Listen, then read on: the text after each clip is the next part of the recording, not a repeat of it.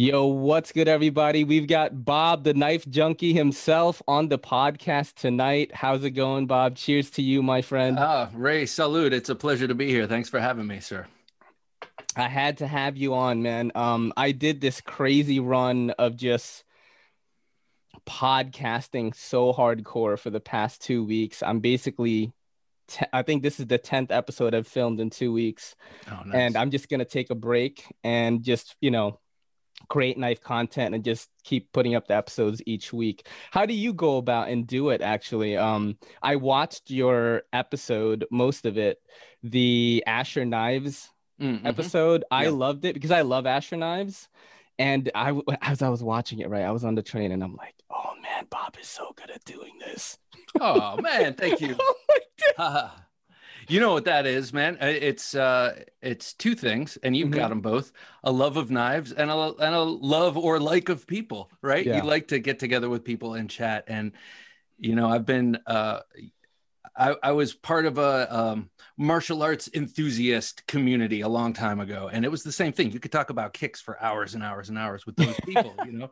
That's uh, same kind of thing but but you're talking about doing 10 uh, 10 episodes this past week and i'm i'm envious. I'm sitting here and i'm like man i he's got like he's got nine weeks in the can after you know this week goes up and he can just lay back for a while. So uh, for me it's feast or famine. It, and right now i'm in the famine part and and uh you know i've been a little bit slack about reaching out uh, to people because usually on a regular basis i have to like you know really figure out who i want to talk to and get a lot of word out because people are busy and they don't have Mhm. maybe they don't see the first email or the first dm or whatever and so i got to account for that but uh, it sounds like you you have it well in hand This is the first time I've had this many episodes backed up. I don't know what happened, but I somehow just got that juice. You know what I mean? And I'm Yeah. just like on this creative like onslaught with the content. I mean, I'm posting every day on all the platforms right now. Um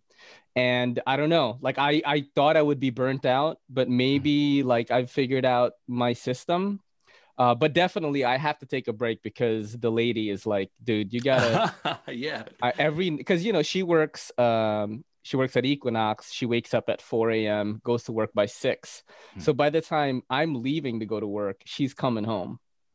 And then when I get home, I'm like, hey, I got a podcast tonight. And you know, she's like, all right, you know, because she gets it, you know. I'm like, look, we, we you know, you want to have kids, you gotta you want you want to do all this stuff. Like this is might be a this might be my thing later. But you gotta just put that time into it, man. You know. Well, yeah, I mean, uh, a lot of things. I mean, uh, hobbies can become professions, and you obviously have a knack for this stuff and a love for the the content. So there's there's nothing going to stop you. You have you have the momentum and the energy. Um, sometimes you know it's got you know scheduling it out with with the with the with the lady is a good idea. Put it on the family calendar. uh, but um, I think ultimately the thing is uh, it's an it's an admirable thing to see someone want to do to reach out to other people to have conversations and stuff like that. And by saying that boy that was just a little sideways pat on the back to myself. That's not what i mean. I mean i mean usually that's i think how i get away with taking a lot of time away from family. It's that it's not that i'm going downstairs to play video games or something. Um, i'm uh, uh, you know which if you're a gamer i'm not disparaging you that but uh, you know whatever you need to do to to escape is is is good. But um, you know i think the fact that it's something productive and that you're you know you're doing the same thing. You're building a catalog of work. You know you're you're you're building an archive of conversations. And what it is is a snapshot of um, a snapshot in time of of this period of the knife community which is actually a really fertile uh, time you know? And um, I, I think I think what you're doing is really cool. You do these daily uh, Instagram. I, I mean, I really admire your your your full like across the platform. Uh, you know, um, uh, across the internet. Uh, see, this is I'm I'm already proving to you how old and out of touch I am. But like you're on every social media thing every day, and and you're making interesting, cool work. And what I see mostly are your little quick Instagram films. And I, to me, they're films. What's the reels? Yeah and to me they're like little mini films and they're awesome and uh, they they're not only funny in content but they look good you know so you obviously Oh, have thanks, this man. stuff I, am just trying, you know, um, I'm just trying to, you know, get ahead and just make a brand as gross as that sounds because I really love doing this. Yeah. Um, I love talking to knife people. Um, when I was on your podcast, I was so honored, man. I was kind of nervous a little bit. I was like, oh, you know, like no, because you know, it, it, when you're on a podcast for an hour, right? You can't fake anything. Hmm. You know what I mean? It's like um uh, you know, like Kanye West was on Joe Rogan's for two hours, mm-hmm. and then I was like, oh, okay, he is cuckoo for Cocoa Puffs. You know what I mean? Like, yeah. because you know, you only see like snippets of him, and then I watched, I think I watched like two hours and he finish it, but I was like, man, he's like going off everywhere, and uh, that's how I felt. I was like, look, I am not as knowledgeable as some of these guys that are on Knife YouTube. You know, like I, I get to rub elbows with them sometimes, and I feel like oh shit like what is he talking about you know what i mean like well, but well yeah. this is the this is the perfect position to find yourself in though uh because i like you feel the same way. I am definitely not up on the latest knife all the time uh, or, or, i only am in that i watch your stuff and i watch a lot of other stuff. Mm-hmm. and that's how i know what's coming out. I read knife news and, and this and that but i'm not i'm not someone who has all the latest stuff and knows what's coming out uh, before everyone else. Um, but uh, I have this podcast where I get to talk to people and and and draw their knowledge without you know maybe it's a it's my way of doing research. Just I'll just talk to the people that way. I won't have to read and actually do research. But uh, you know, so I think you find yourself in a good position uh, for being someone who feels like you're not as knowledgeable as you want to be. Yeah, I think just to to be honest about it, you know, like I, I I always tell people sometimes in the beginning of like even my reviews, I'm like, look, if you're here to get information or, or or you're trying to get information to make a decision if you should buy something or not like don't come here for that. Like you know if you want like uh fresh eyes from someone like that's barely into the hobby um that checks out knives every day that's you're gonna have this childlike wonderment about it that's what i do. Um i wanted to ask you about your podcast. Like it seems so polished man. Um do you ever script anything? I don't think you do, but no. is there ever any points that you want to hit? Like maybe I'm just asking for advice for me. Okay. Yeah. Well, so um, for excuse me, uh, for a living, I produce um, I produce government uh, television basically, uh, and um, I, am I'm, I'm fond of calling it. Uh, softcore propaganda. It's all it's all fine and good, but uh, the the place where I work has uh, you know incredible talent uh, because when you live near Washington D.C., you're pretty much going to work in. If you're in that industry, you're probably going to touch government or politics in one way or another and and I do and I work with a lot of talented people it's the content that can sometimes be trying you know mm-hmm. but at least I have good equipment and good you know talent around me to collaborate with so um you know Jim the producer of Knife Junkie podcast uh, I've been producing his podcast at work for um, for like nine years or so, and um, you know that's how that's how we decided to do this in the first place.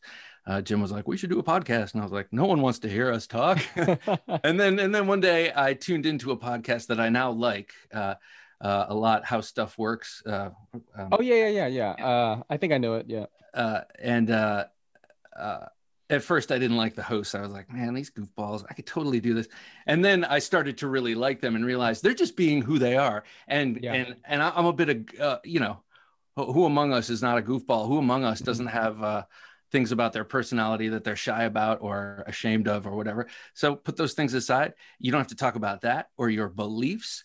Or, or, or you can talk about your beliefs, but access them through this topic of knives. And my attachment to knives is not just collecting them, which I do obsessively, which I got to work on, but also, um, you know, I was involved in knife martial arts for a long time and I haven't trained in in in a couple of years now and I and I can feel it I can tell you know but um but that was also another way of me justifying being around knives all the time you know uh um anyway i think i meandered, uh, meandered with my uh, with my answer to you but no uh, no that was that was a very good answer. I was i i'm trying to practice uh your way of doing these because i it's very hard for me to listen sometimes. I mean you can t- ask kelly about that and she'll tell you like all the times.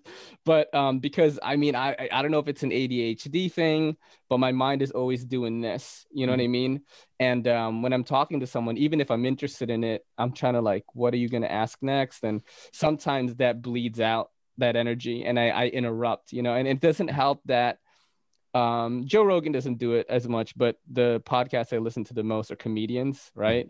Um, and a lot of them interrupt each other. You yes. Know? And, you know, some of my loyal like viewers will say like, dude, Ray is so good at interviewing if when he just stops talking for a little bit. And I watched your uh, episode with with uh, Justin from Asher today, and I was like, oh man, okay, you gotta just let them finish. You know, like highlight the guest. You know what I mean? Because I don't know. I guess it's a defense mechanism to talk about what I'm into. You know what I mean? I don't think it's a defense. I think about this a lot, Ray, because it's mm-hmm. taken a lot of discipline and feedback. You know, Jim, like for for quite some time after every episode, he's like, "Yeah, you got to stop asking the questions and you got to listen to the guy." And I'm like, "What are you talking about? This was great. I wrote the greatest." And so this is what what I was getting on with before when talking about my job when I do interviews at work, it's a very I gotta everything's got to fall within a time frame. Uh, everything's got to be succinct. So I go in there knowing what my questions. I don't even write them down anymore. I know what I have to get to to get what I need to edit to make a news piece, basically. Um, but that that has come from writing a lot of specific questions, and that's what I was doing when I first started interviewing people on on the Knife Junkie podcast. Was uh, you know I'd have a full page with just all of these brilliant questions, you know, brilliantly worded too, I might add. And I would get wrapped up in following the list, being a slave to the list, the tyranny of the list. Like, I got to get to this question because it's brilliant. And I was like, uh, you know, but really, people are not here to to listen to my brilliant questions. They're they're here to listen to uh, answers, brilliant answers, or or long meandering answers from the guest. And the guest is here to work stuff out too, because you're asking them questions, you know, and you're having a conversation, and it's a, a it's pointed in a certain certain direction. And mm-hmm. um, so, anyway, now I just put down bullet points. I know why I want to talk to the person, and we figure it out, even if I don't know why I necessarily want to talk to the person. So, yeah. But it's always about knives, and that makes it easy. Yep. Um, have you ever? So, you know, it, it it's it's actually like very refreshing that the past two guests I've had on was we're both podcasters, right? One is a comedian who talks about like anime and gaming, and he's a stand-up comedian too. So this guy was just like any question I ask him, and it was like awesome, you know. But it it it's definitely a skill to try to pull more from a person, right? Um, have you ever had episodes that you couldn't air? I'm not gonna tell you like I'm not gonna ask you to name who they are, but I, I've I've had some you know um yeah. yeah it's hard because when you ask a question from a guest um and they just give you a yes or no or or you know like a very short answer you know because they're they're maybe they're closed up because they don't want you know they're, they're scared to be on camera and things like that um, have you ever come across anything like that where you really had to try hard to just get it out yeah i've had a few um, and and who knows you know obviously i'm not going to say but maybe maybe if you listen regularly or watch regularly, maybe it's easier to tell.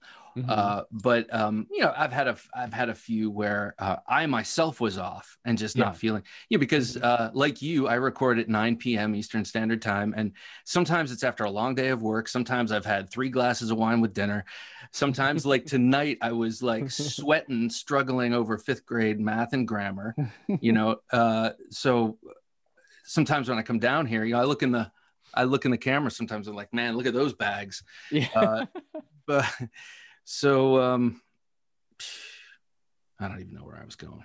Um, you know, back on the fifth grade math thing, like, is that the new math? Because I've looked at that and like I have no idea what's going on. Yeah, math yeah. is hard enough. I know, I know. I'm man. Asian and I was terrible at math, so like I don't feel like a real one.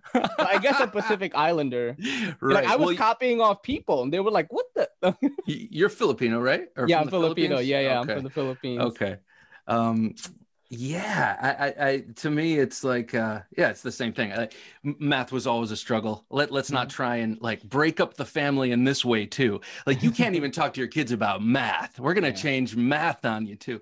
Uh, i don't mean to go down a down that hole but but yeah it's like geez man. The new math is hard man. Like they got the, all this new stuff. I'm like what? That's not how we did it before. Yeah. I don't know, man. It's like math is math. To quote uh, Mr. Incredible, you know. uh, what um what knives are you really into? Do you have any on hand right now? Like Oh. that you've been really into this week? I have a broad array. Yeah. Uh, so I've been really into. Um, well, let me show you what I carried today. Actually, Mhm, I had yep. I had a I had my uh, Hinderer XM18, um, and I have a special uh, Python micarta scale That's on it, awesome.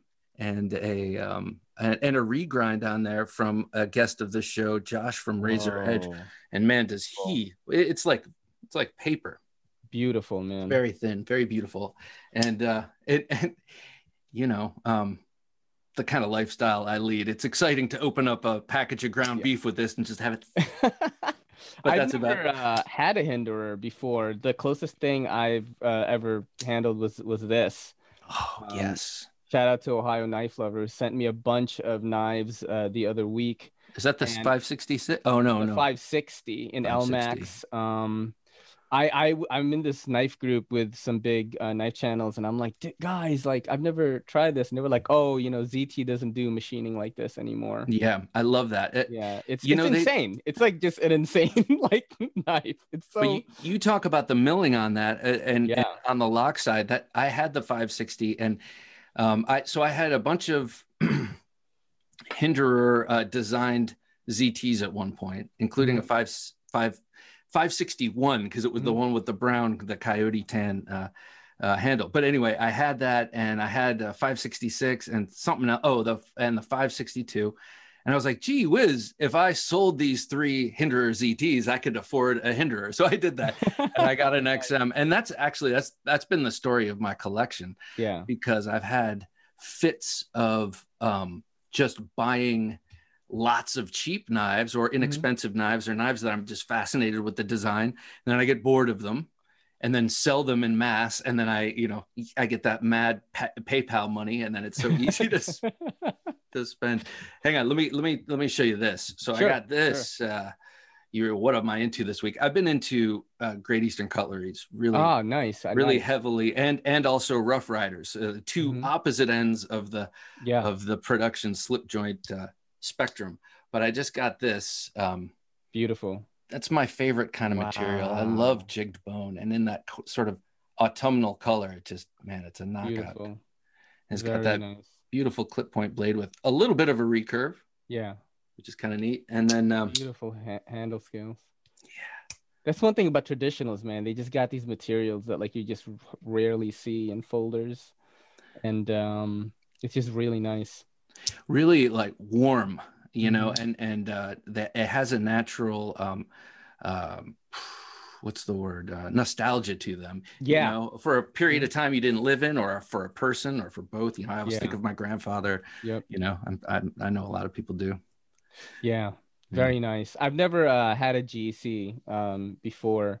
Uh, I've had some traditionals or modern traditionals sent here, and I got to check them out. Uh, I'm I'm such a fidgety kind of dude because you know, like, like living in New York City, um, I'm not really using my knives in public a lot. So the main use for them is basically just doing this. So like Yeah. if your action is off a little bit, um, I wish there was like you know how they have watch watches like a Fitbit or a Whoop that like Uh-huh. measures uh you know like you when you're working out like how many steps you're taking. There should be a, a knife thing that measures how many knives you flip, how many Oh, times you flip your knife. someone's got to create an app for the for the iphone uh, for the iwatch yeah. And uh, th- this is the is uh, that the BRS BRS? Evolve Overwatch. Um, shout out to BRS Evolve, Blade, Blade Runner Systems. They they sent this over and was like, "Yo, just make content with it, man." This is called the Overwatch. Uh, I just so love badass. this right here. It's a pirate knife man Yeah, it's like a space scimitar or something. You know what I Mm. mean?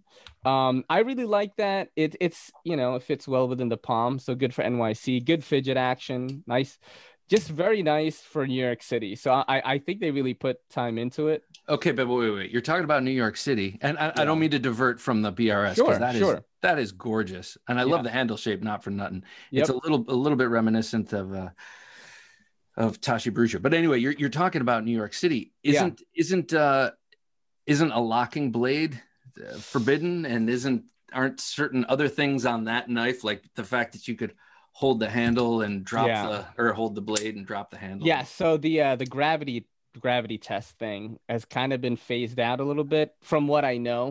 Oh, Uh, I think Knife Rights and I forgot who else helped do this, but I don't know if that information has been spread widely enough to the officers that will enforce laws, right?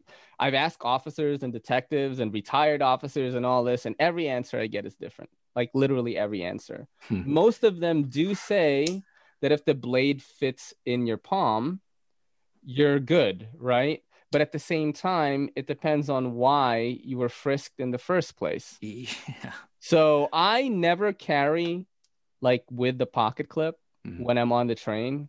I just avoid that altogether. I never use my knives in public. I'm always using my knives inside uh, this the, my shop or or you know when I used to work in an office, the people there were cool and they were Right. like, you know what, Oh, that's Ray. that, That's he's just a knife guy. Let him Yeah, yeah. use this shit, you know. But um, I just am super safe. I don't do backflips or cartwheels in front of police officers or anything. Um, I mean, I, I I guess I do tempt fate a little bit because I I you know carry a tactical bag every day and I have patches like Benchmade patches, like Blade Banters patch, uh, Reate knives. So in hopes that someone on the train will you know just give me a nod like yo what's up you know what i mean like it hasn't happened in years but you know um yeah i just i just never gotten frisked and had a knife on me. Um i never carry anything in my backpack because that is what they're allowed to search in the subway. Mm. bag checks uh, every month. Oh, I forgot about that. Yeah, so- put a table out in front of the turnstile and you yeah exactly. You know what i'm talking about. So i've never gotten frisked or anything. Even I've, I've only gotten bag checked once and it was because this is when i worked in a really high end like jewelry like firm or whatever and um they sold like you know diamond necklaces that were like 200k you know? And uh, i was wearing a suit and tie. I had a ponytail. It was raining and i had a very like decorative um kind of like katana like umbrella. But the, Oh. the but the handle Yeah. of, of the actual umbrella um i know that this has been bootlegged a lot but i had like a really nice one. Like you know handmade and all that. And i was just carrying it and they stopped me. It, this was in penn station. They were like hey you know and they, they said some pretty racial stuff man. They were like you know, we had- with a samurai like we had to stop you because you had a kamikaze case. Like? Jesus. like what? They looked at it, it was an umbrella and they were like no i was like officer is this illegal? And then they were like no but you know just this is good for home use you know bec- especially now dude. Yeah, like, yeah, get yeah, him yeah, yeah, yeah, exactly. Dead meat. he has They a don't- green card. He's No, gonna but- try some chop sake on us. yeah yeah exactly.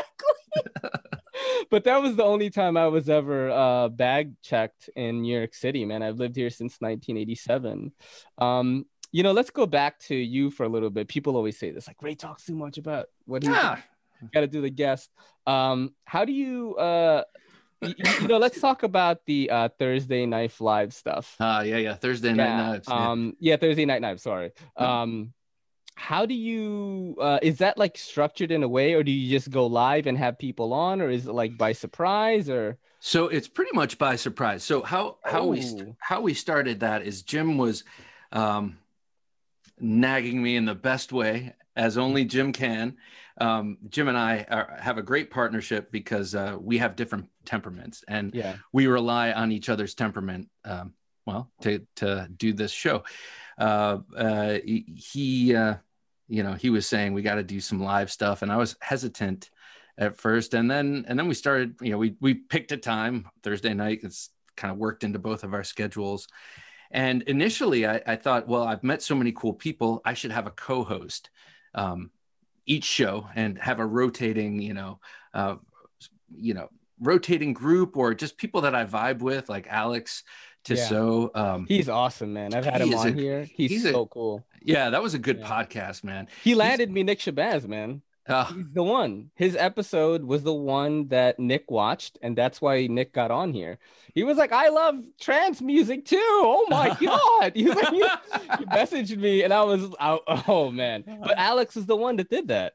oh know? man, yeah, he's a mensch. He's he's you know he's the real deal, uh, Alex. And yeah, um, so you know, uh, oh, so uh, we started doing that and and then and then uh, you know sometimes times it would just be like people weren't available or whatever and and then I did my first one without it without a guest and I was like oh okay I can do this. This is Mm-hmm. fun you know? It's just me blabbing. I just turn on the c- camera and I just start talking and people are leaving comments and we're having a little conversation and and uh it's funny because I'll I'll I'll find myself going and talking and jabbering and I, I get in a groove and I'm you know I'm like man listen to me. I'm just talking and talking.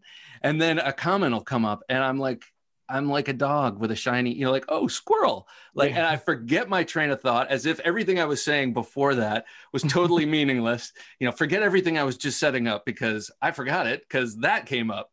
And maybe that's just age or who knows but uh um yeah. So uh, so thursday night i've so now i've stopped doing um stopped kind of inviting on co-hosts i mean it's fun not out of like um you know it wasn't like a purposeful thing but i just started noticing it's actually really people just kind of come on anyway Yeah. uh, uh, um, Ryan Ryan Leitner, Ryan um, of Spirited Blades Mhm. on YouTube. He's Yeah. you know he's a collector of some very. I mean he's a, he's a connoisseur. You know, Mhm. and so Mhm. that's the like- high end stuff, right? yeah, yeah, Yeah. Like every time he comes on, which is pretty much every week, he does his Grail call and he shows all these. I mean, Yeah. Just he's amazing. Yeah. hmm and and I don't know any of the names. Maybe you know here and there I'll, I'll know some of them, but it's the same thing like what you were saying. It's like, Mhm. oh geez, okay, I, I know I, I really know nothing about. I am not a maven, and but that's the whole point. It's like talking to Levon of Knife Nuts. To me, that guy's a maven. Oh, ma- knife nuts! Yeah, I, I am in a Yeah. group chat with him, and and he's so funny, man.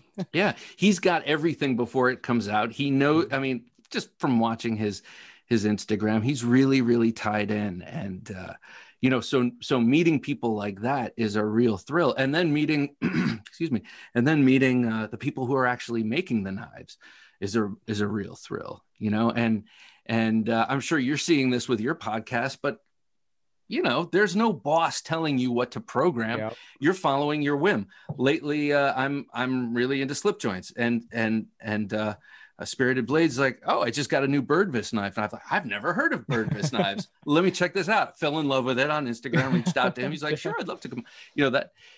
So the point is, you can you can kind of follow your your own, um, you know, where, wherever your current desire is taking you. It's pretty nice, man. I think that's the beauty of podcasting, and and I try to get, you know, I, I remember when I first discovered Joe Rogan's podcast, I was like, what? This Fear Factor guy does this crazy shit. Yeah. So I watched like all of them from episode one, dude. Right? Because I was working in an office, long hours. So I was Mhm. just like, I listened to all the way from episode one when I would run out of the new episodes, and um, and yeah, he just talks about like whatever he wants. Yeah. You know what I mean? Like he would have a fight companion podcast and like they'd be watching the UFC fights and they wouldn't even talk about the fights at Yeah. all. You know, so that that kind of became like my slogan for the podcast was like we talk about knives sometimes. You know what I mean? Because that's I mean, there are plenty of podcasts that are gear specific already. So like why don't I just try to humanize you know some of the content creators is, is the people that i've been going after because that's my core group right? Yeah. and um you know now i'm getting people from outside the community uh, on here. And and podcasting is, is therapeutic for me man. You know what i mean? Um, i'm a very introverted guy already and i Mhm. only i really talk to these people on my podcast more than i do like people every day aside from family and my fiance that's it Right, right. When do you sit down and have, you know, this is something Joe Rogan always Mhm. talks about, but when do you sit down face to face with someone, look at them and have an hour long conversation? exactly It, it, it just doesn't happen. I mean, it happened in college a lot, Yeah. you know, when Yeah. you're drinking and smoking and just like hanging out yeah and discovering and exploring ideas. But Mhm. um, yeah, I think, I think, uh, you know, I, I guess, I guess when I go to parties, but yeah, Yeah. I don't go to parties that I- much anymore. me- But you go to parties. That's what I love about going to a to a party. Mhm. It's like I don't know anybody here, Mhm. or I I only know a couple of people here, or whatever Mhm. it is, and and you can you know. I mean, sometimes the vibe is off and you just don't meet anybody, but other times you can you can really walk out of a place uh, enriched. Uh, that sounds so corny, but you know what I mean. Like you, i know what you mean Someone though. Yep. unexpected, because a lot of the times I'm like, I'm like, no, baby, I don't feel like going out. I feel Yeah. like hanging out at home. Mhm. And now we got to go do this thing. Okay, we go do this thing, and I'm like, then she's dragging me out. So yeah, I Mhm. mean, the, the podcasting is a um, is therapeutic, and and there's there's also nerves that go into it before uh, before an interview, especially for me. Mhm. Uh, but you know, before Thursday Night Knives, it's like it's like ah, God, we why do we start at ten? I've been like ah, I've like digested pasta, yeah. had some wine, did some math. I'm ready for bed, you know. It's a mess. and then and then we and then the camera turns on, the lights are on, and it's and then it's and then it's a, a totally different energy. You know, speaking of nerves, actually, that was that is one of the questions. We're gonna get to some fan questions right now. Um, there is a dude named Seems Logical. I don't know if you know of him. He's a he's a big fan of yours Oh, and a big fan of my channel. He's the one that actually said, "Hey, this is a no-brainer, but you sh- you should have Bob on here." yeah, I've I've seen his uh, it, 30-page comments. yeah. I love yeah, I love him for that. He's he's very well thought out, very well spoken dude. Um, but there was oh, oh yeah, here here you go. So because I have one of these too. Was there any guest who you were nervous or starstruck talking to? Yeah. Uh, um, Ernest Emerson. I was very, snap! very excited to get Ernest Emerson because uh, he's he's been a uh, you know I've, uh, the commander in the Emerson commander in 1998 was my first like oh my god tactical folding knives. Yeah. like like you know you basically take all of those awesome knives from the from the 90s and 80s movies and you shrink them down and you fold them and you have the commander and like so uh, he's been a big hero of mine. And plus he he trained under uh, some of my heroes in martial arts Yeah. Dan Inosanto and Richard Bustillo. And and he's just a badass and he's built up his company. He's just a nice dude and we had a great conversation but leading up to it I was nervous because I was afraid there was going to be technical problems which is the worst you know Yeah. uh, you you know you know you get Mhm. get set up ready to go and then there's problems um and uh, talking to ed calderon was a bit like that too you know i was like oh my god this guy's been on joe rogan podcast but you know really that doesn't you know that just that just means he's a little bit outside of the Yeah. Mm-hmm. or he exists in the knife world and in other worlds um so yeah, that's those- awesome. I I had uh, Ben Petersen on here. Uh, oh yeah yeah and I was that was the most nervous I've ever been. I I I I, I had Shabazz on here. I was a little bit, but that one I was like, you know, I was psyching myself up. I'm like, don't miss your moment. You know what I mean? Like I always say that. Like, um, but with Ben, I was like, this when I first got into knives, I think they just started knife banter Uh-huh. on Blade HQ. So that was a big part of my knife childhood, I guess. You know, even though that was like 2016, because that Right. I've only been into the hobby for that long. Um, and, and and man, he was such a nice guy, and uh, I got to learn a couple of things about him. And but yeah, I was so nervous, man. I, well I- he's he's a knowledge i'm sorry i'm interrupting you here but No, no, what, it's a, fine. what a knowledgeable guy that is Mhm, uh not only that but polished media you know he's a polished Yes. media guy mhm. and uh very comfortable. I'm sure he made you feel comfortable in your own nervousness. He's so good at being on camera. And I, I was encouraging him. I was like dude do you know that you would like make a killing right now as an online like media personality? Like everyone loves you already. Yeah. And you're so good at this you know? And i was trying to like kind of you know like push him into it because because if you don't i feel like if you don't start right now um and you're gonna wish you started five years later. I, even with podcasting some of the Mhm. big personalities that i've met that i know would be good at it Mhm. i try to push them i'm like listen to me dude. This has happened in every space except ours right? Um in five years everyone's gonna be podcasting. And you're going to want to put those roots down right now and Mhm. have your fan base and have all that. So you're going to have the leverage to take on whatever projects you want in the future. You know what i mean? Um you know if if anything i started this channel you know 2016 i didn't really start popping off until i did the podcast and I, and before all that i was doing all Mm. this slick editing work and getting the color right and watching peter mckinnon do his b-roll and doing all this stuff I stopped doing all that. I don't do that that much, and I just podcast, and I'm popping off way more now than I ever did. So I think long form video content is going to be a big, big thing in the knife community if it isn't already. I mean, there isn't a lot of long form video content. I, you're doing it, I'm doing it, a couple of other uh, smaller channels. Uh, shout out to Carlos EDC. But, you know, there isn't a lot aside from the lives, right? The lives are kind of a big thing right now. Um, I did my first live last week. Oh, how yeah. was it? How did you uh, like it? It was.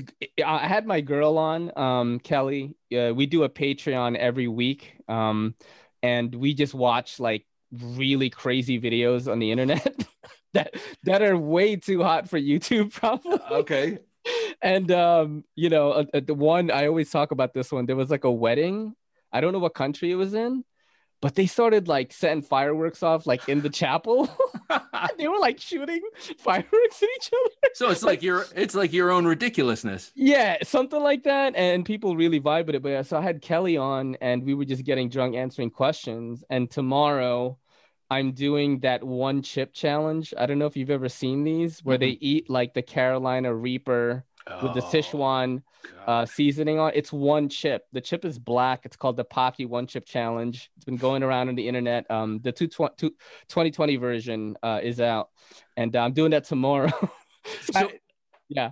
I'm sorry. I Oh well, to advertise that I'm doing that, I did it last week. That's why I did that live. I wanted to test it. Man, I didn't even have super chat set up. I because I, I, I wasn't monetized until like two days ago. Like oh. I, even though I could have been, I was just like, you know what? Let me just um let me just get cash flow from Patreon. But I didn't realize that in order to allow people to do the super chats where they give you the stickers and all that, mm-hmm. you have to be monetized. Like you have to. If you're okay. not, like they can't do that. So I did it. But yeah, I'm doing that tomorrow. And um the challenge is you have to eat this chip and not drink anything for five minutes. Are you a macho spice guy? So I love spicy food. I use hot sauce every day and sriracha, but not anything like that. You know what I mean? Yes, I, yes. I did the hot, you know, the hot one show where they eat the chicken wings. Yes. yeah. So I, I did a version of that called Sharp Ones, where I had fan submitted questions and my girl was the host. And I did eat the same exact sauces from that show. And I did make it all the way till the end. But even the hot ones guy, when he ate this chip, was like, this is crazier than the show. So I uh, a little bit, you know, um, I don't know why I did that. It looked like I was. I'm like, Ooh, I, I, didn't know it was that kind of show. but yeah, man, with with the lives, man, I I I definitely have a lot of fun doing that. Yeah, um, and and and uh, you're okay. So uh, I'm going to talk about you for a second because, um, you know, you said people shouldn't come to my channel if they're looking for uh, you know i know you do some specs and stuff like that but like yeah. you're not going there for information you're going no. for, but but what here's the thing people are going there for you yeah and and you can you can say that about a, a number of creators i follow on on youtube um, mm-hmm. in the knife thing that's pretty much all i you know I, yeah. I, am not so into into social media but I, I really like the knife aspect of it yeah um but you tune in because you like the person and you want to find out you. yeah you want to hear the person yeah and with you it, it's that it's it, it's not just that you obviously know what you're talking about and you're a little bit but not crazy well uh, i mean you're obviously taking in knowledge and learning but like you know mm-hmm. same like me and you're surrounding yourself with people who yeah. can who can uh, you know offer you information mm-hmm. um, yeah for sure. I mean, I uh, I love knives as much as the next guy. I may not get into the specific specifics of it as much as you do because I'm in New York City. I am just flipping knives all day, so aesthetics and action and ergonomics is the top things yes. I'm looking for. Oh, yeah. The steels, I'm not gonna get into it that much. I'm like S35VN, okay, that's good. M390, even better, and all the other stuff like Elmax and all this crazy. I'm like, I don't know any of that. When I have to talk about it in a review, I literally just copy and paste from KnifeSteelNerds.com. Yeah, I yeah. put it in the video, and I oh, I my line is and I stole that from knifesteelnerds.com. I say that in the video, like right, I credit right, them. Right. That's basically what I do. Um, but I, am into the hobby as much as the next guy. Uh, let, us get to some questions. Yes. Um, yeah. Uh, what's your favorite knife shape and why? That is from Notorious Plunderer on Instagram. Uh, I'm I'm going to assume blade shape, and uh, lately, yes, lately it's been uh, it's been the Wharncliffe veering into the Hawkbill, but that's just temporary because yeah. my heart is with the the I can never say it. The Bowie, Bowie, Bowie. Yeah. I grew up in Ohio, so I Yeah. say Bowie. Uh, it's it's with the Bowie. I love that shape. Um, I love on a on a on a on something like this. Yeah. You can have a sharp back Whoa. end. This one does not have a sharp. Uh, Yeah. but I love the the swedge. I love it for its fighting history. I Yeah. love it because it's uh, quintessentially American. Though I mean, the Bowie shape showed up in history Mhm. long before Jim Bowie. You know, you can see it in the Navaja.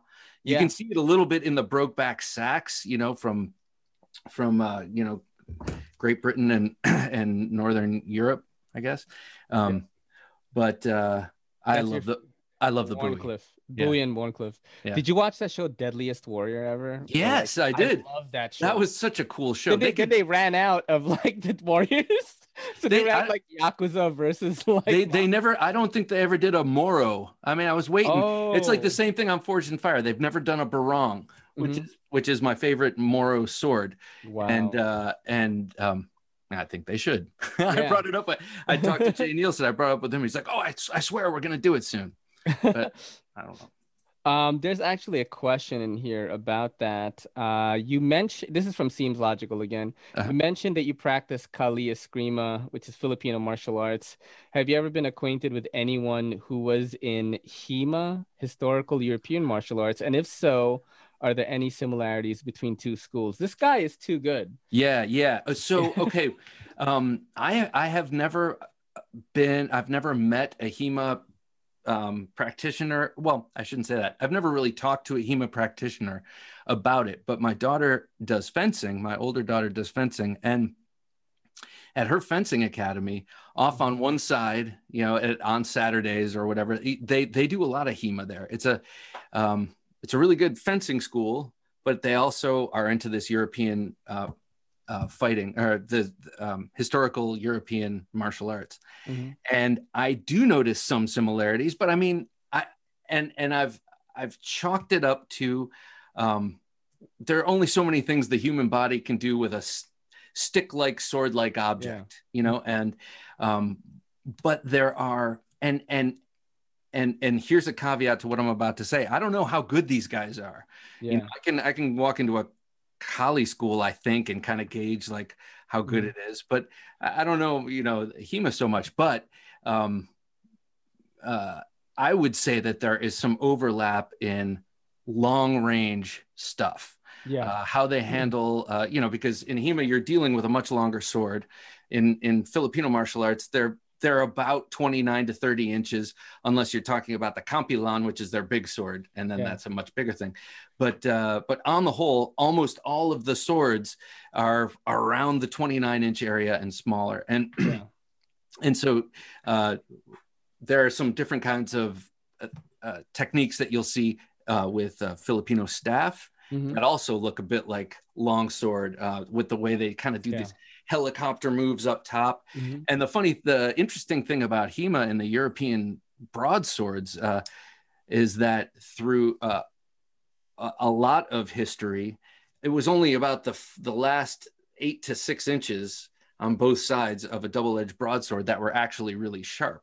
Wow. Every, everything else was kind of blunted for a hitting other people's swords, but b Mhm. mostly it was used as a bludgeon because you have uh, a sword with a with a cross section that's that's symmetrically kind of you know what would you call that football shaped basically Yeah. stretched out I get it. and and there, you're focusing so much force on that edge it's like you're smashing against armor you don't really need an edge Yeah. you need something that you can smash that armor in around that person's body and just like Mhm. brutalize them, tenderize them with. And then eventually you find a spot and then you you know, stick it in, you know, Yeah. through the armor. I mean, yeah, don't- with, the, with the top, but you, yeah. No, I mean, uh, that's really cool, man.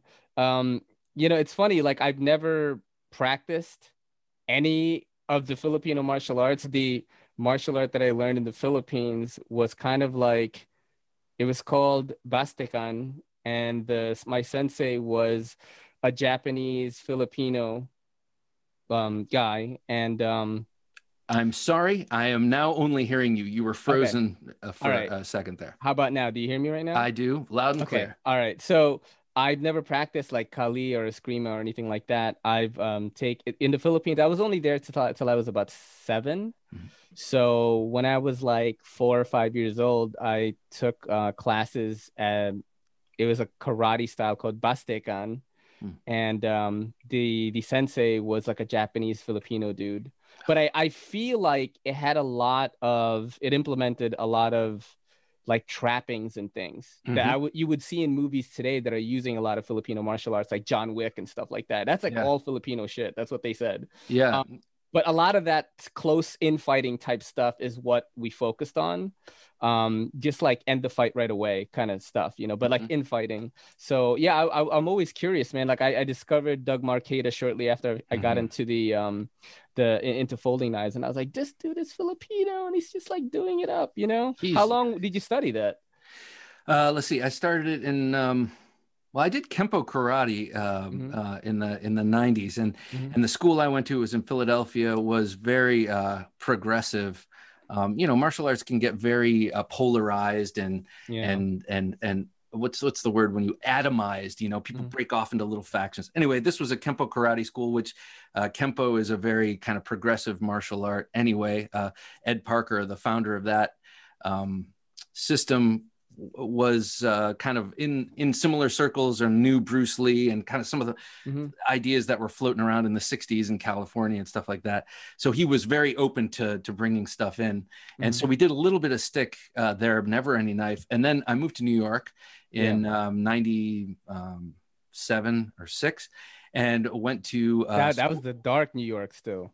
No, no, no, no. No, wait, was- no, actually, that's late '90s. So yeah, it was it was just cleaned up. right? Yeah, it was. Yeah. Yeah, I was like the cleaned up. benefactor of all Yeah. that. Exactly. um, yeah, I was like, what are, what are they all talking about? This place is great. It's safe. It's like everyone did the hard work the last 50 years before I showed up. But uh, I, I went to uh, Anderson's Martial Arts. Anderson's is, man, they, they are thriving. Great. Dan Anderson is the Sifu there. Amazing school. You should check it out there on Instagram. Uh, but I, I walk into their school to watch a. I knew I wanted to do Jeet Kune Do because of what I had read, and Yeah. I like I like the idea of you use what's useful, reject what isn't, and you know I'm not a very doctrinal doctor. I don't I'm not I don't buy into doctrine or dogma too much, and uh, I, f- I felt like "Ah, that's that's I'm, I don't I don't want to speak in someone else's language. I just want to learn how to fight and protect Mhm. myself and be Yeah. you know kind of you know, be a be a man around the ladies if I had to be whatever whatever my motivation at the time was. Anyway, I, I go into Anderson's uh, martial arts and I see a knife sparring class. There, there this was kind of an intermediate.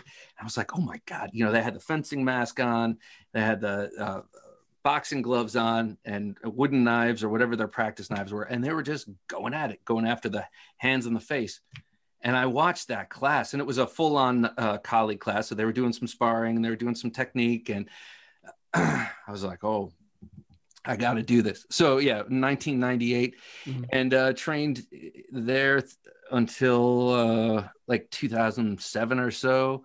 And then I started kind of getting lazy and falling off, and then work got in the way, and all these excuses. And then, and then I left New York, came came here to outside DC, and then Yeah. did it a while here too. So hmm It must have been fun, man. I, I like martial arts a lot. I feel like what it taught me because I, I I did karate in the Philippines, and when I came here, we were. I mean, you know, at that time it was like '87, um, and growing up, we idolized Bruce Lee, yeah, and you know, we were watching martial arts films all the time, right? Because it was like Asians. That's the only thing you had to look up to. You know what I mean? There's no Asians on TV, right? So Right.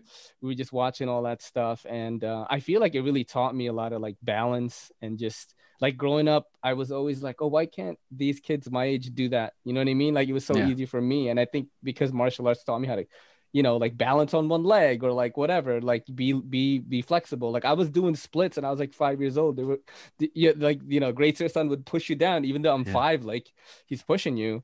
Um but yeah i really feel it's important. I, t- I told my girl i was like yo when we have kids and she's she's uh, she's into it too because she's a boxer. Oh nice. so she's like yeah we're 100% they're gonna learn jujitsu they're gonna learn like some kind of striking skill. So you and your wife should check out Panantukan, and actually Yeah. you can take that at uh, Anderson's martial arts. But I'm not, I'm not here shilling for him, but uh, Yeah. that's where I learned it. And Panantukan is uh, Filipino boxing, and it's Yeah. dirty, dirty boxing with yeah headbutts and elbows Wow. and, and knees and uh, um, um, Filipino empty hand uh, fighting is so cool because it has a lot of Western boxing, which Mhm. a lot of people are familiar with, Mhm. but it's always changing lead. So you you're ambidextrous. You you learn Yeah. how to uh, fight in southpaw or regular lead, which which freaks regular boxers out sometimes, yeah. um, in my experience. And and uh, and they do a lot of like uh, they call it um, destructions. So uh, a punch comes in, and instead of just slipping it, I'm going to slip it and throw my elbow in the way so that he's punching my elbow. yeah. Now, now his fist is broken, and he's concerned about that. And now I rush in with my eye gouge, headbutt, knee, and elbow, and all that kind of you know the close fighting you were talking about. Mhm. Yeah. And and I think uh, like a lot of it has to do with the.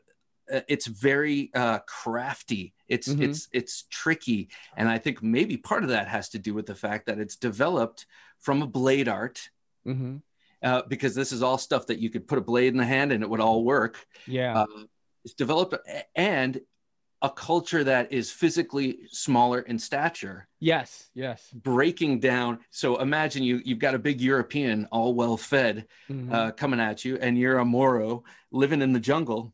Yep. And you've got a blade. Uh, you're gonna break. You're gonna disassemble him as he comes at you. You're not gonna try and rush in for Yeah. his heart. You're Mhm. gonna you know, like defang the snake, cut his hand. Yeah. and, you know, so anyway, Filipino st- I, I love the Filipino martial arts. Uh, like like everything about them. They're they're just uh, aesthetically pleasing. They're interesting, and and Mhm. and I I I I'm pretty sure they're pretty effective if you're good at them. But it takes heart, you know. It takes being tough and all that other stuff, which you know doesn't Yeah. just because you practice martial arts doesn't mean you have those other things. Yeah, you got to put in the work too, you know, and it's it's it's very I always say this, like I tell my girl this, um, you know, like have you ever gotten into a fight ever? And she was like, never. And I'm like, I I had to fight all the time. Like in New York City, growing up as an Asian kid, going to a school that didn't have a lot of Asians, I got picked on all the time. Like if you didn't know how to stand up for yourself, you're just gonna get, you know, like beat up every day or whatever. But um, yeah, like you, you know, real life application and all that stuff like comes into play too. Uh, let's take in another question Yeah. here. Uh, so this is from Blade Banter. Shout out to him. He's a homie Hey, of David. mine. Is he planning on creating a brand or collaboration on his knife design goals? Uh, huh. I was just thinking about that this very same day. You know, I've I've I've done a, I've I've noodled around with making them for fun. You know, I I never plan on becoming like a knife maker. Yeah. Um. Uh, only just for fun when I have the time. Um, which will be at a at a different time later on. But I've designed books full of of uh, you know sketchbooks full of Wow. of knives because you know uh, I went to art school, uh, so I'm always kind of doing something creative. But I haven't, you know, done fine art in a long time, like where I'm just like I'm gonna sketch out my feelings. So it, it's basically I'm gonna sketch out my feelings in in the shape of a knife. So I, I- I would like to at some point uh, uh, do that. I feel like in order to take the step into the physical realm, right now we're in the theoretical realm because we're just sitting here talking about knives, and that's what I've been doing with the podcast. And even that's what I do, and that's what you do with the videos. You, you Mm-hmm. Get the knives out and you Yep. show them off. But uh, to to take that jump into the physical world of making them, I almost feel like I, not that one, but I need to kind of not be doing what I'm doing during most of my day, which is work. Yeah. So that's the, you know what I'm saying? I kind of feel like that might be a retirement encore Mhm. thing because work takes a lot of energy. Young kids take a lot of energy. Yes. And, uh, but, but I do know like David himself, you know, he's in that same situation, but he's got, he, Mm-hmm. You know, he's knocking it out of the park. Yeah, he designed that uh the Orion Solaris. Uh very Such a cool great knife, knife. actually. I I like it, man. Yeah. I think my only uh my only uh, complaint about it and I I really love the knife actually was like thicker than a Snickers though, you know, that thing's like thick. I told him- like I- it I- thick. I told him that too, but I, you know, for a button lock uh, of that price to be that smooth, it's like you don't get that really. So I liked it, man. I, I loved it, and uh, he, he's such a cool dude. He takes. Oh, you're part of the Apex Faster on group Yeah. too. Yeah. Isn't that like such an awesome dude. thing? But before And we, David takes care of all of us. Oh yeah, he facilitates the whole thing. I got to Mhm. say, like, he was very impressive to me because I had him on the podcast and Mhm. talking to him. you know, I, I always have something that I, I really want to talk to an individual about. And for Yeah. him, and and and same thing with Asher Knives. It's like, Mhm. okay, you're a regular dude knife Mhm. guy who is now making knives. You know, you have taken that step that I've uh, fantasized about and and uh, thought about, and you know, what are the steps you're taking? And someone like David, uh, David Cam of uh, of o- Orion, um, Orion Knives. Yeah, right now. Yeah, yeah. But what's the name of the knife itself? Uh, Solaris. the Solaris. He um had uh, when I was talking to him, he had every aspect of this project considered and handled. You know what I mean? Mm-hmm. Yeah. Down to the box, down Yeah. to the the extra pen that goes in there. Uh, But even even more than that, like you know, listening to to to other uh, reviewers and Mm-hmm. and and um, kind of averaging out the things that people are interested in, what they want, what's valuable to them in a knife action, good action, good actuation, uh, Mhm. good ergonomics, great slicey cutting blade. You know, you Yeah. kind of put all that stuff together Yeah.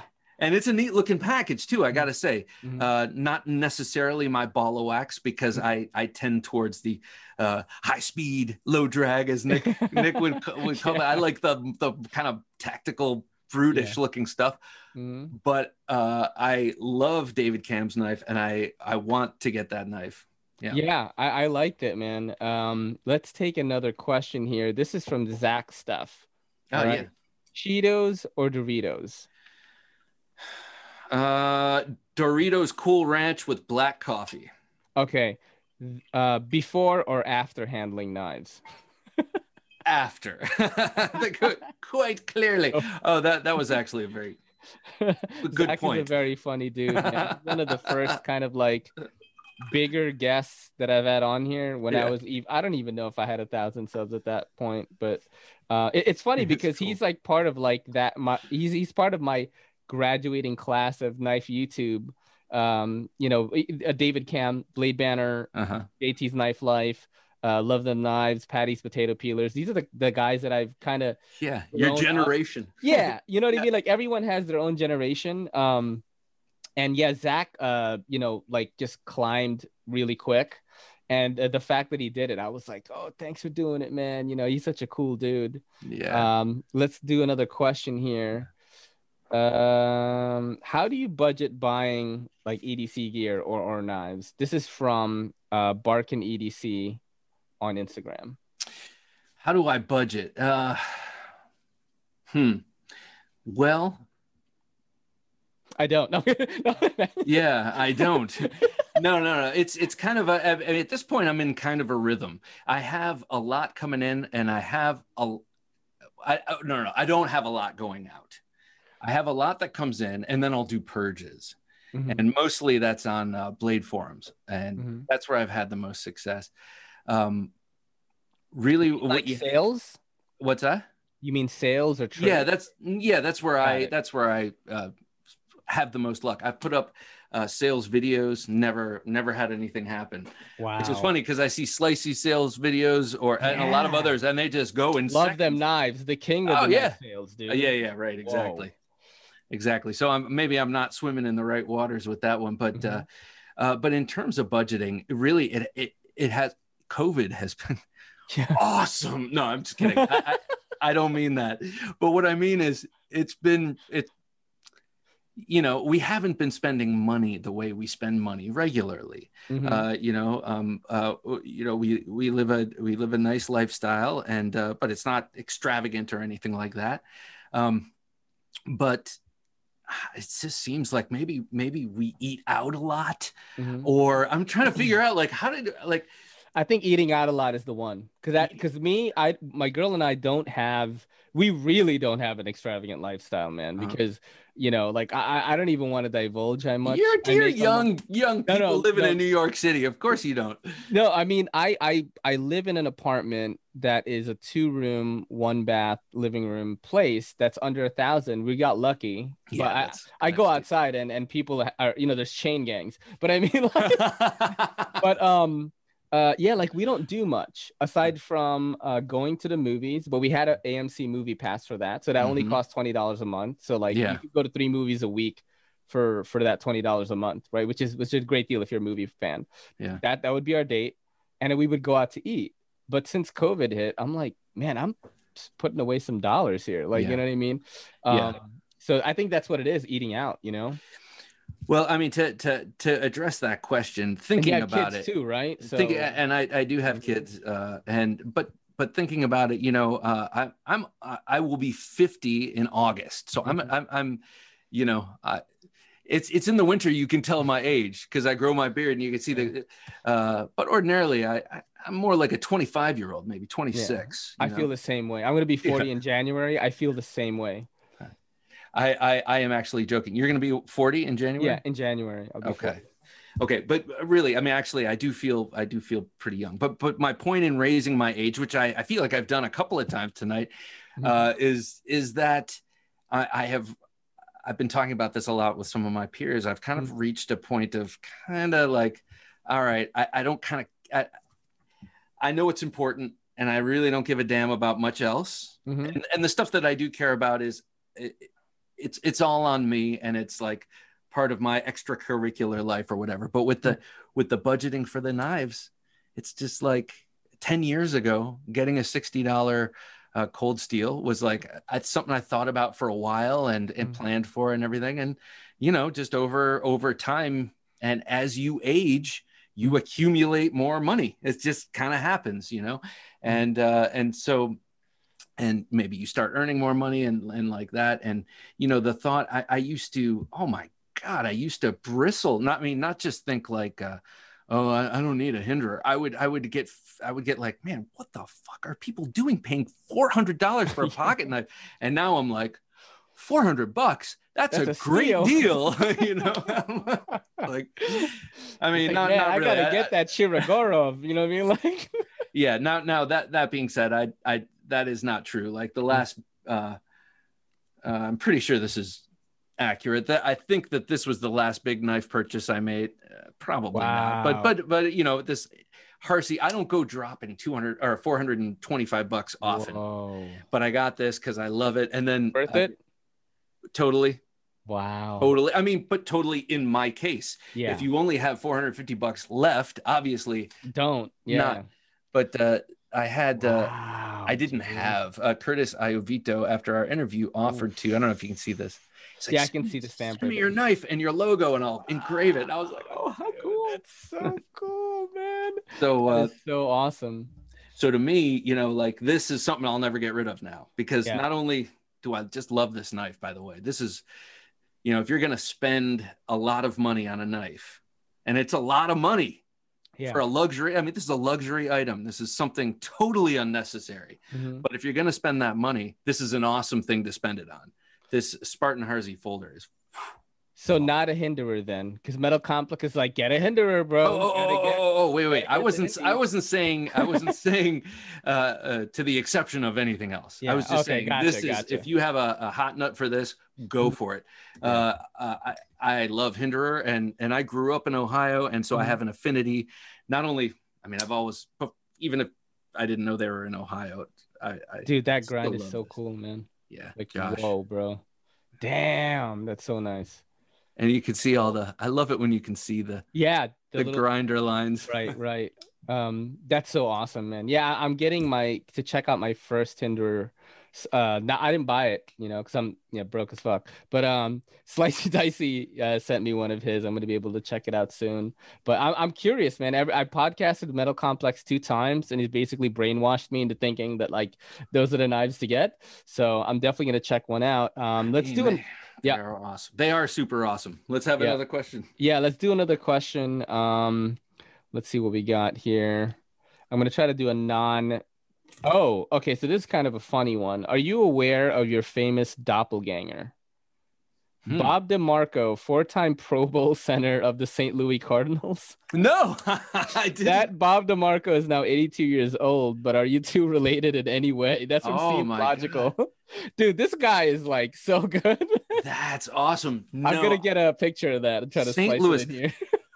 i don't think that's that's cool i, I love that um it's funny because uh, when I first moved to New York and I went to Chase Manhattan Bank to open up an account, I Mhm. gave my name Robert DeMarco. She typed it in, and like five million Robert DeMarcos in New York City pop up. I'm like, oh, I thought it was a cool name, man. But no, I, I love I love it because I love my family and all that. Yeah. But uh, uh, no, I don't think so because assuming assuming if he's 80 years old yeah. and and he probably at that time, not that I'm a huge football knowledge about, uh, Yeah.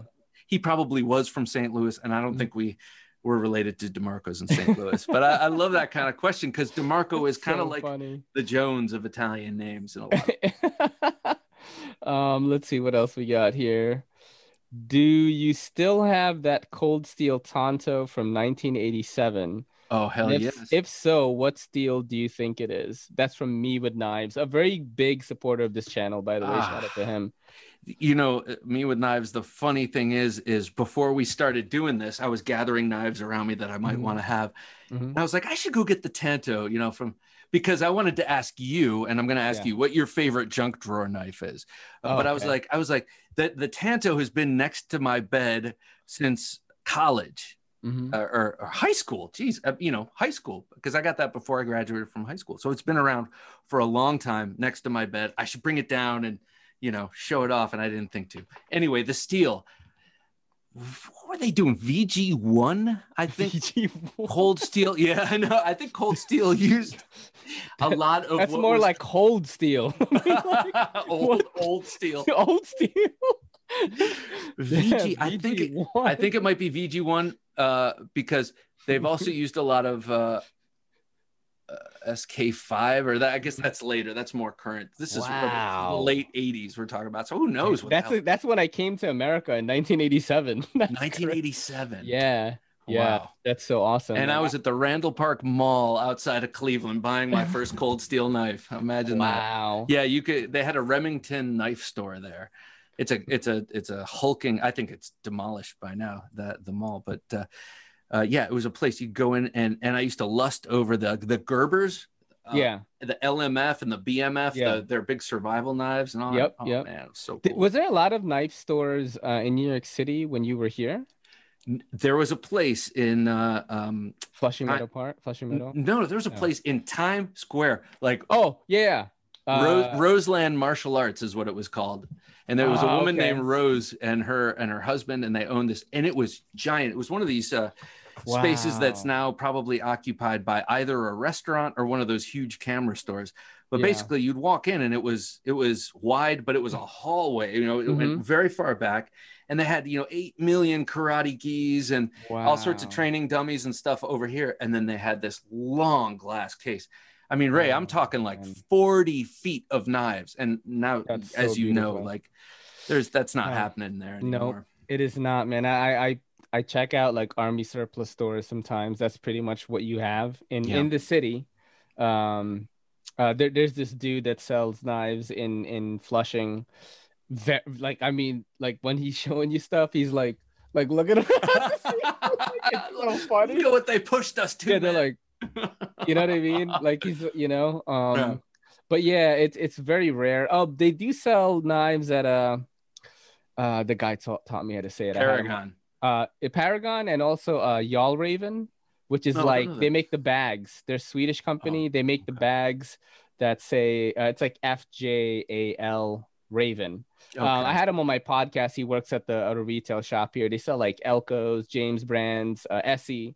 Oh, so a lot of the out. They're an outdoor company. They have like you know. but but like like chic outdoor, like a little Yeah, bit a little bit, an outdoor. Yeah, you know Yeah. that you know he was like, uh, how do you? I was like, how do you pronounce it? Is it Fajal Raven? And he's like, say it like a Southerner, y'all Raven. I'm like, oh yeah, you know. So yeah, y'all Raven.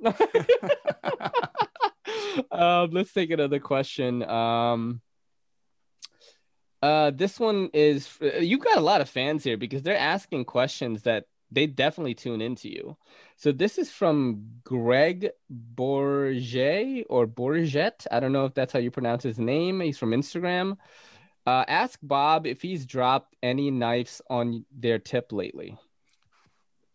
So you must have said something on a Thanks, podcast. man. Yeah, yeah, no, Yeah, no, and I- uh, oh well, uh, not lately. mhm. because I'm I think I'm learning. Well, no, I'm not. I, I just Yeah, have to I'm be very learning. careful over ceramic. But Mhm. here I do have one that is just painfully chipped, and and and I've shown this off before, Mhm. but um, I kind of you see how it's I kind of sharpened the ed the tip a little bit Yeah, where it chipped yeah. off Mhm. to try and make it a little bit like a What is that? When I a micro tanto. Uh, this is a um, your Jimbo two or your Your Jimbo one?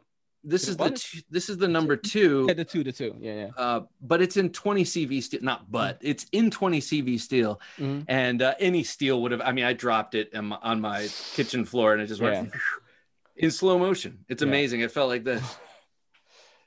You And know then- what?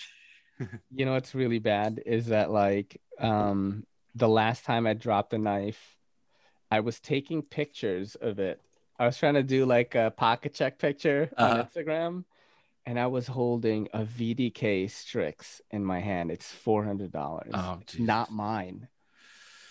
It's not mine, but I was doing it for the gram, man, and I dropped it, and then I I felt. And when I when I went to the Apex Pass Around group, I was like, guys, I'm sorry. I will buy this knife. This knife is defective. Yeah, I was like, I was like, I dropped it. I will buy this knife, right? I actually had some money saved up, and I was like, but that was gonna deplete me, man. You know what I mean? Like, I'm, I don't make a lot, so I'm like trying to save for the future and shit. Yeah, I'm telling yeah. Kelly, like, you gotta freeze your eggs. I need more time. Yeah, plus, you're living in the most expensive place ever. So Oh, it's so expensive, man. Um, but yeah, like I I went on the Apex Pass Around group, and the Therapeutic Edge got that from from Vlad, like the VDK yeah, guy. yeah, yeah. You know, so he was like, "Oh, just send it back to me, and I'll talk to Vlad about it." And and I they didn't make me buy it, man. This is that's how I know the knife community is so freaking cool, dude. so cool. So Yeah, cool. that um, that's the uh, Tanto, the new Tanto. yes, Yeah, It was jeez. it was it was uh anodized in in in in a green that they don't even offer yet. So I was Mm. like, "Fuck, dude." Mm, mm, mm. messed up so bad. I didn't know. And and in the Apex Pass Around group at the very top, it says, "This is not a user. Oh my god. do not do not carry this. Do not."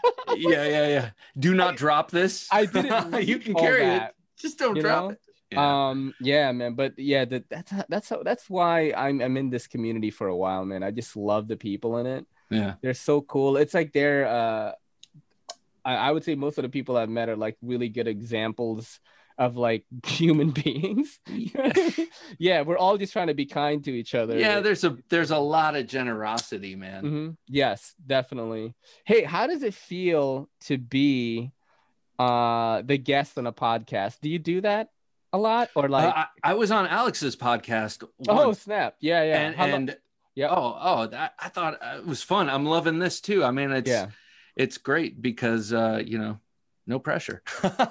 yeah, uh, the conversation goes where it goes. But Yeah. um, uh, hang on. Uh, bef- before we continue with that, Mhm. I just want to get to the broken tip thing really quickly. Okay, yeah, go ahead, go ahead. And and you were talking about the community and how great it is. Okay, And I, okay. want to plug uh, someone in the community. And Yep. so so this is my um, new-ish. You know, I got this when they first came out, and I'm not like this. I don't like wait for things to drop and jump on them, especially Mm-hmm. if they're this expensive. But I really, really wanted the DLT no choil. Um, um, Is it XM18 Eclipse or something? Or no, no, this is just the the XM18 with the Wharncliffe blade. Okay, cool, cool. So I, I'm a I'm a big fan of the Hinderer Wharncliffe, and so when Mhm. this came out, I got it, and I was, you know, it was like one of those things where like, damn, I'm I'm I'm gonna just spend the money. Like it's not like I have PayPal because I sold some knives and I'm yeah. working things around. It's just like I'm gonna flat out buy this, and I don't do that that often. I did that with this and felt felt great about it, but uh, I dropped it like a damn like a week into it. I dropped it again on the kitchen floor, which is Oh, porcelain and chipped the tip and it was it was like i'm just gonna throw this thing out at this point you know just Oh, forget it it's all over no, i'm just kidding uh, but i sent it to jared neve uh neve's knives yes, he sharpening is is- awesome. dude he does it all freehand Yeah. and look at what he did to this tip i mean he removed enough to m390 this way to repair the tip this way without Wow. without affecting the profile of the blade i mean he did a beautiful Wow. job Yeah, you know what i mean like he didn't make it like some little sliver is what i'm getting at you know He's super into that right now, man. Um, I I Really good. actually uh I did a podcast and I've been talking about this project for a long time because I'm super hyped about it. There was a dude on Instagram called Blade Chops, And what he does is he takes knives that are pretty large and he'll chop them down in a way. And this is all done by hand too, Mm. dude. But like it looks like it's factory. Okay. It's like he'll he'll he'll slim down uh anything, anything. Um uh like like like for example this. I mean a lot of people will be like, no, you don't need to slim that down. Yeah. He he uh he chops it he chops the blade as well as the scale, so it's proportionate Oh, cool. every by hand. So I had this guy on my podcast and like something just clicked like towards the middle of it. And I was like, dude, why don't we do this?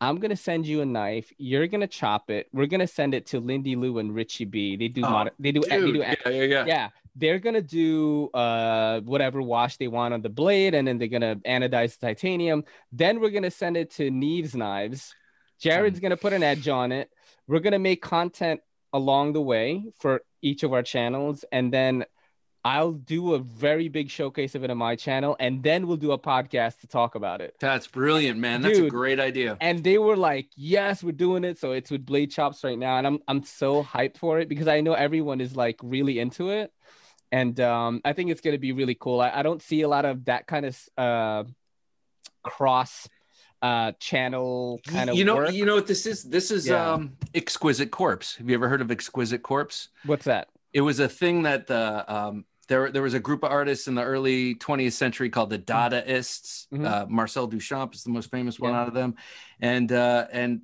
you know they were all about absurdism in art, Mhm. and they they would do this thing when they were hanging out drinking absinthe. Where they would take take a piece of paper and fold it up, you know, a bunch of times, and then Mm-hmm. Yep. one person would draw a head, they'd unfold it so that it was blank. The next person would draw the chest and the torso and the arms, and you'd get around the room, and then you'd unfold it, and you'd have this this this exquisite corpse, Yeah. this person that was just created from all these different people. But it was this amazing thing that you would never have unless you had the input of all these people. I, I think that's a good idea, Ray. Yeah, I, I think that that you know that's that's what's fun for me is like creating content based around like our hobby because I think that is probably my main hobby is making content, you know. Yeah. And um dude, this has been a great podcast, man.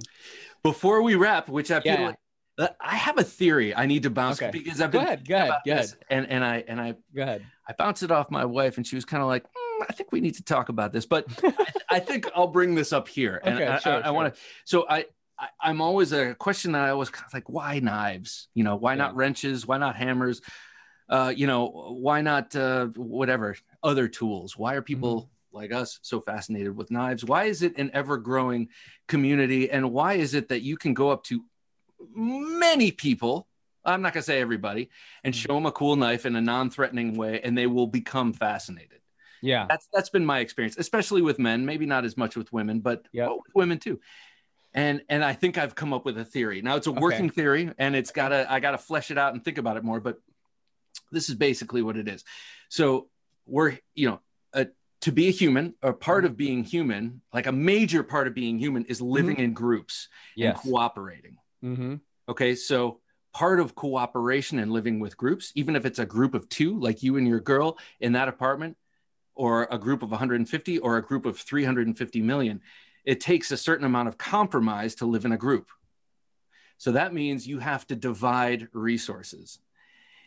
And people are all on board so far, but then when it comes to dividing, people get really squirrely. Uh, I'll divide a, a cookie in half or a muffin in half and give it to, to my daughters, and they scrutinize it. Like, why'd you give her that piece? Like, I don't know. That looks like it might be a little bit. So part of why we like knives, not only does it give us the ability, not only do they give us the ability to to uh, acquire resources, whether it's through hunting or war, yep. but they allow us to uh, divide the resources in the most trusting, accurate, uh, precise way, so Mhm. that when we have to make a compromise with our fellow tribe mates, it's not like we're hitting it with a hammer and dividing up all the crumbs. Mhm. We're, we're, we're cutting it neatly and, and you know bisecting or hemisecting or whatever it is, cutting things up and handing them out distributing resources that we're compromising over.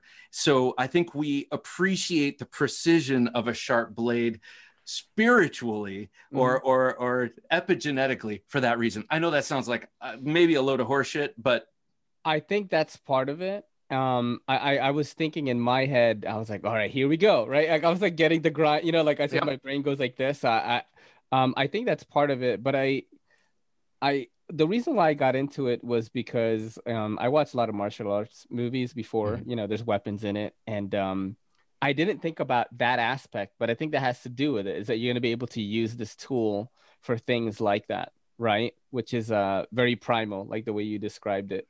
It's like we're going to be able to divide things equally and we're not going to smash things to bits and like try to divide it then. But i also think there is a factor of uh like like i mean like like danger to it. Mm.